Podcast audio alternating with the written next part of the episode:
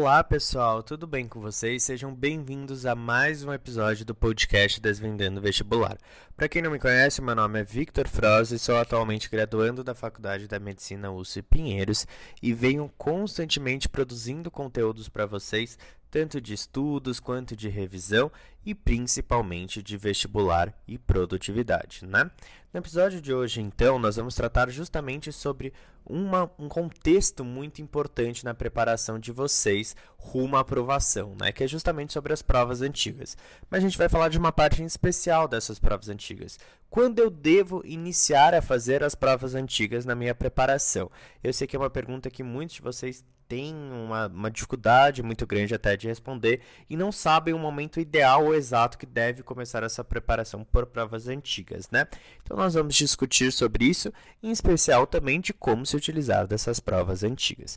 Mas antes de mais nada, é super importante a gente falar sobre a importância das provas antigas na sua preparação.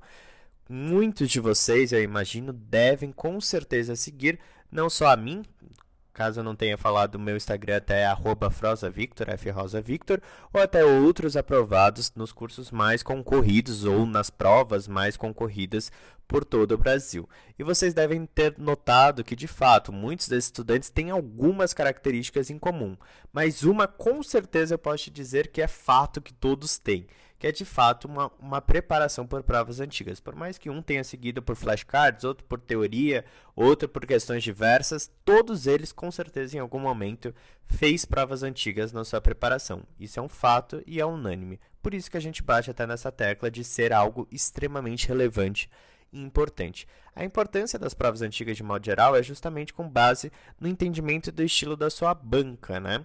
Então você, através das provas antigas, vai conseguir notar a forma como a sua banca pede as questões, o tipo de questão que ela cobra, assim como o tipo de teoria que é cobrado dessas questões. Então, muitos de vocês já devem ter ouvido falar até que o Enem tem um estilo mais interpretativo, ao passo que, vamos supor, a FUVEST tem um estilo mais conteudista. E o que, quer, o que se quer dizer com isso? E como você pode perceber isso na prática? De fato, pelas provas antigas. Quando a gente fala que o Enem é mais interpretativo, é pelo fato que sempre há um texto de apoio no qual você conseguirá, a partir de uma interpretação atenta do texto e talvez claramente com alguma parte da teoria, resolver as questões. Agora, no caso da FUVEST, quando você vai ver a prova antiga da FUVEST, você nota que uma questão ou outra simplesmente é uma linha ou duas linhas sobre a Revolução Pernambucana, por exemplo, dois pontos. E você tem a alternativa A, B, C, D e E. Nesse caso, a gente está falando de uma banca de fato mais conteudista, ou seja, no qual não há uma interpretação muito a ser feita de um texto ou até do próprio enunciado, e sim uma teoria, um conteúdo sendo cobrado de forma explícita. Então essa é a parte do estilo de prova. E como você vai pegar esse estilo de prova, se acostumar com esse estilo de prova e pensar em acertar questões em cada um desses estilos de prova? De fato, através das provas antigas. Então vamos supor que você preste Enem e preste outra, outra prova, no caso, conteudista, seja FUVEST, seja o S, seja o FMS, seja de onde for, de qual região do estado do, do país você for. Neste caso, é importante que você faça provas antigas de cada uma das bancas que você vai prestar, né? Pensando justamente em entender o estilo de cobrança. Então, são estilos de cobranças diferentes e que você deve se preparar. É como a gente sempre fala de uma metáfora de um jogo. Não dá para você ir para um campeonato, no caso da sua prova do vestibular, e não treinar antes, não ter um treino adequado com técnico e etc. No caso das provas antigas, seria esse amistoso, seria essa partida de, de fato, é, preparo, né? Então, pensando nas provas antigas, elas vão ser de fato esse treino para sua prova principal. Mas não só isso, e não exclusivamente isso no caso, ela também é uma excelente fonte de treino teórico, né? Então eu falo bastante para vocês, já tenho até um episódio aqui no podcast e também um vídeo lá no YouTube sobre o fato de extrapolamento de questões. Falo bastante também no meu Instagram sobre isso. As provas antigas é a oportunidade perfeita para isso. Por quê? Porque a gente consegue notar os temas mais recorrentes na prova, assim como o viés teórico, né? o corte teórico. Quando a gente fala sobre uma matéria, então vamos pensar sobre Revolução Francesa. A gente pode pegar do nível de detalhe do detalhe ou pegar o contexto geral. A gente pode pegar sobre uma cena famosa ou pegar sobre cenas secundárias. O que vai demandar de cada prova? Escolher onde ela quer cobrar, onde ela quer ir nessa teoria. No caso, provas diferentes têm cobranças diferentes e através até das provas antigas que você vai conseguir notar essa cobrança teórica e conseguir extrapolar as questões pensando justamente nisso, né? Então, o grande motivo de você realizar as provas antigas é justamente esses dois: entender o estilo da prova e também conseguir treinar a teoria de forma mais direcionada. E a gente também não pode eliminar que de fato é um treino no final das contas e resolver questões é extremamente importante. Porém, no caso a gente está falando das provas antigas, então essas são as duas principais vantagens, né? Então, a gente volta para aquela pergunta inicial do podcast, do começo do podcast. Quando então iniciar essas provas antigas? Eu vou dividir em dois casos, tá bom? O caso A, no caso eu vou chamar de caso A, o pessoal, os estudantes que de fato estão estudando desde o início do ano. Nesse caso, se você está estudando desde janeiro, a ideia é que a partir de agosto ou setembro, ou até mesmo de dois a três meses antes da sua prova, então vamos supor, ah, minha prova na realidade acontece sempre em janeiro. Neste caso, pense em dois a três meses antes da sua prova. Eu falei agosto, setembro, porque geralmente as provas são por volta de novembro ou dezembro, né? Nesse caso, então, você separa de dois a três meses ou até mesmo quatro meses se você começou a estudar realmente no início do ano e pense em uma divisão da seguinte forma do seu quadro horário, do seu cronograma. Busque uma estratégia de 70% dos assuntos já vistos realizar provas antigas e 30% buscar ainda ver a teoria nova que ainda lhe falta nessa altura do campeonato. Ah, Vitor, falta pouquíssima teoria nova. O que, que eu faço? A ideia é justamente focar em uma preparação por provas antigas e também um momento para você lidar com a correção, com as lacunas de conhecimento que vai ficar. Mas a ideia é que esse 70% se torne em 100%. Então, se você tem pouco a teoria nova, dois, três meses antes, ou seja, nem equivalente a 30% do seu tempo, busque já sanar essa teoria nova nesses 30% para se transformar em 100% de estudo focado em provas antigas. A nossa meta sempre vai ser pegar esse 30% que eu estou colocando como limite máximo e transformar em cada vez mais tempo para as provas antigas. Então hoje a gente fala em 70%, a ideia é que na semana que vem seja 80% de provas antigas e 20% de teoria nova. Na outra semana, 90% de provas antigas e 10% de teoria nova. Na outra semana, 100% de provas antigas. A ideia é essa.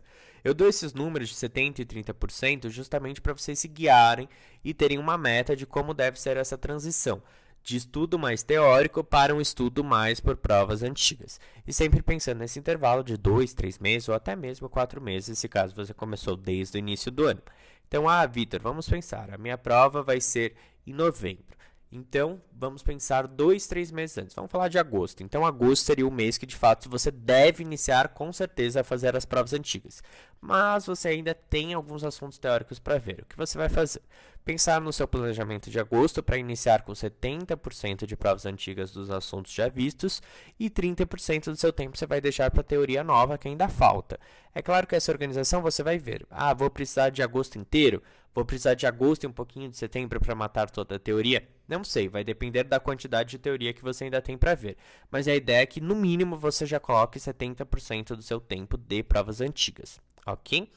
No caso B, então, o caso B é justamente do pessoal que não começou a estudar desde o início do ano, ou seja, começou a estudar de forma recente, no meio do ano, e assim não vai conseguir de fato já seguir por provas antigas. E o que fazer nesse caso, né? Foque em 70% na teoria e 30% nas provas antigas, ou seja, o inverso do caso A. Nesse caso, a porcentagem de provas antigas vai ser de fato com base nos assuntos já vistos até o momento.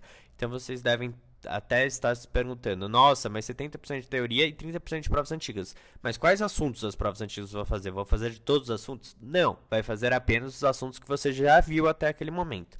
E nos dois casos aqui, tanto no caso A quanto no caso B, a ideia é que conforme você for estudando mais assuntos, aqueles assuntos que estão na teoria nova, né, que eu chamei, você vai colocando de fato esses assuntos nas suas provas antigas.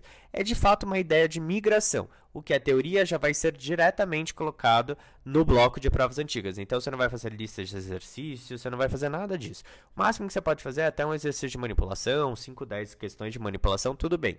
Mas a ideia é que você não faça listas passadas, nem intercaladas, nem nada. Já siga diretamente para provas antigas dessa teoria nova. Assim você já vai estar treinando numa reta final aí dos seus estudos, né? Então o início das provas antigas é de fato no caminho da reta final para suas provas. Então você já vai colocar essa teoria nova vendo de fato no estilo da prova, na forma que é cobrado, no corte teórico da sua prova. Então, por isso é super importante que você faça dessa forma nos dois casos, ok? E é sempre importante lembrar que as provas antigas são bem diferentes da ideia de simulados. Eu falo isso em detalhes, até, se eu não me engano, no episódio 5 aqui do podcast. Eu não, não lembro exatamente se é episódio 5, mas tenho quase certeza que qualquer coisa vocês veem, que eu falo justamente sobre a diferença entre provas antigas e simulados. De um modo geral, até resumindo aqui para vocês, no caso das provas antigas, a gente não vai buscar com, treinar o tempo cronometrado, né, o tempo por questão, porque a gente está estudando por provas antigas, a gente está buscando extrapolar as questões, ver o contexto teórico, notar o estilo da questão e assim resolver as provas como um método e uma forma de estudo, mas não de fato como um treino do jogo, pensando em estratégia de prova, controle de tempo, como no caso do simulado. Então não confundam, não achem que vocês devem fazer a prova do Enem 2020 na segunda, de 2019 na terça, 2018 na quarta. O estudo por provas antigas é baseado justamente no contexto teórico, o que você pode aproveitar dessa prova. Talvez você precise ficar no Enem de Biologia por 3, 4 dias de 2019 e no de 2018 você fique um dia. Não sei, vai depender o quanto você precisa estudar por aquela prova. Vai depender o quanto as questões têm para te fornecer de acordo com a sua preparação. Então tomem cuidado até por acharem que ah, eu tenho que fazer 500 provas, etc. É o que eu sempre falo. Qualidade sempre vai ser melhor do que quantidade no caso dos estudos. Não tem como. A gente pode falar de quantidade sendo melhor do que qualidade em outras questões. Mas no caso dos estudos não funciona assim. Qualidade sempre vai ser melhor. É melhor você estudar uma prova muito bem feita do que estudar 10 provas muito mal feitas e não ter retido nada, ok? Então pensem em ter uma boa retenção. E claro, usem bom senso também. Não vão ficar 30 minutos em cada questão. A ideia é que vocês fiquem no máximo 10, 15 minutos e tal. A única questão que eu falo é não cronometre o tempo, né? Não fique tão bitolado ou viciado nessa questão. Tenha um bom senso buscando estudar pelas provas antigas. É uma forma de estudo, ok? Então, espero que vocês tenham gostado desse episódio. Não esqueçam de me seguir lá no Instagram, eu converso bastante com vocês, tiro as dúvidas, faço várias caixinhas de perguntas, então tá bem legal o trabalho lá pelo Instagram, é Frosavictor, F Rosa Victor, e eu espero que vocês tenham gostado desse episódio. Até mais!